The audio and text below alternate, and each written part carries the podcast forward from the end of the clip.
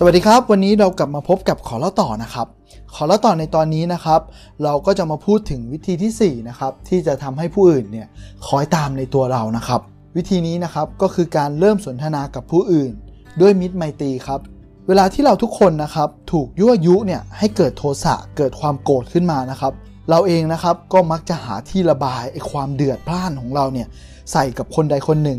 เมื่อใดก็ตามนะครับ เราได้ใส่อารมณ์เหล่านี้นะครับ ไปให้กับใครคนใดคนหนึ่งแล้วนะครับ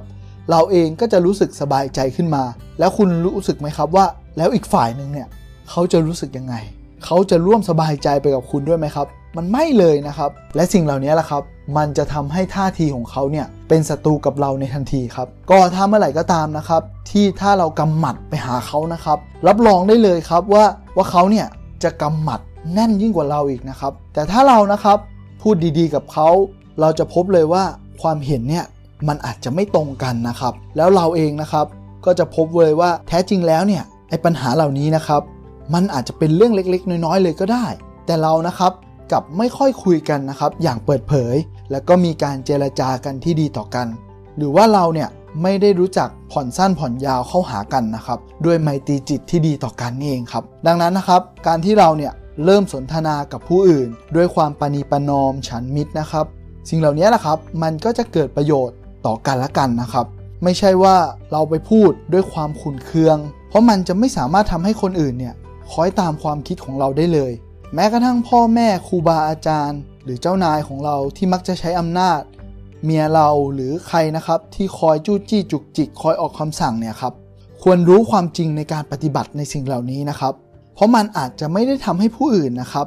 เปลี่ยนแปลงหรือเปลี่ยนใจได้เลย แต่สิ่งที่เราควรทำนะครับ เราควรใช้วิธีที่สุภาพแล้วก็อ่อนโยน แล้วคนอื่นนะครับ ก็จะคอยตามความคิดของเรานั่นเอง ยิ่งถ้าความคิดของเรานะครับ มันไปคล้ายคลึงกับความคิดของเขาเนี่ยมันก็ยิ่งดีเลยนะครับ มันจะเกิดความสมัครสมานสามัคคี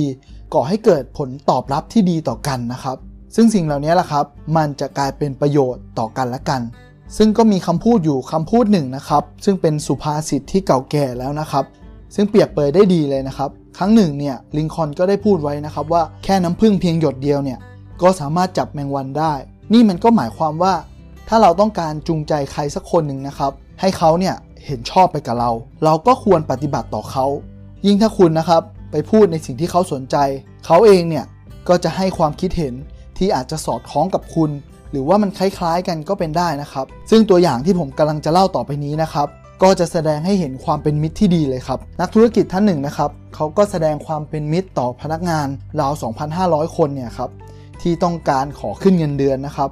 ด้วยสันติวิธี ซึ่งต่างจากการกระทำของพวกคอมมิวนิสต์ทั่ว ๆ ไปนะครับ ที่มักจะใช้ความรุนแรง ในการจัดการการประท้วงสิ่งเหล่านี้ครับ ซึ่งสิ่งที่เขาทำนะครับ มันก็เป็นวิธีการที่เรียบง่ายมากเลยนะครับ แต่ผู้อื่นนะครับมักจะละเลยไป เขาเพียงแค่มอบความสุขเล็ก ๆ น้อยๆ ความสนุกสนานให้กับพนักงานของเขาแทนการขึ้นเงินเดือน ซึ่งสิ่งเหล่านี้แหละครับ มันมีคุณค่ามากกว่าเงินทองตั้งมากมายนะครับ สิ่งที่เขาทำนะครับ มันก็คือการที่เขาเนี่ยไปซื้อไม้ตีเบสบอลมา แล้วก็ซื้อถุงมือ จากนั้นนะครับ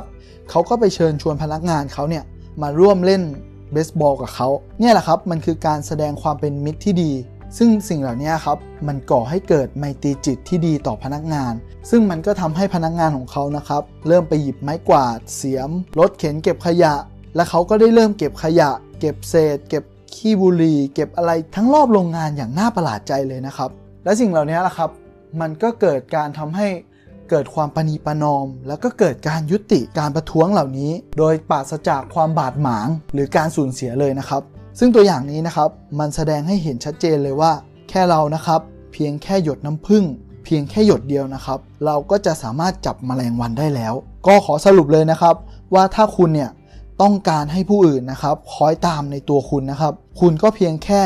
ใส่น้ำผึ้งลงไปในจิตใจของอีกฝ่าย ซึ่งว่าง่าย ๆ ก็คือว่า คุณเพียงแค่ เริ่มสนทนากับผู้อื่น ด้วยมิตรไมตรีนะครับ แต่ที่สำคัญที่สุดเลยนะครับ คุณควรใช้มันอย่างถูกต้องตามศีลธรรมนะครับ ไม่เช่นนั้นนะครับ คนเหล่านั้นเนี่ยก็จะไม่แค่ไม่คอยตามคุณนะครับ คนเหล่านั้นเนี่ยก็จะไม่ให้เกียรติคุณเลยนั่นเองครับครับสำหรับวันนี้เนี่ยขอเราต่อก็ขอฝากไว้เพียงเท่านี้นะครับก็หวังว่าเราจะไปประยุกต์ใช้กันในทางที่ถูกที่ควรนะครับ แล้วเดี๋ยวเรากลับมาพบกันใหม่ในตอนต่อไปครับ สวัสดีครับ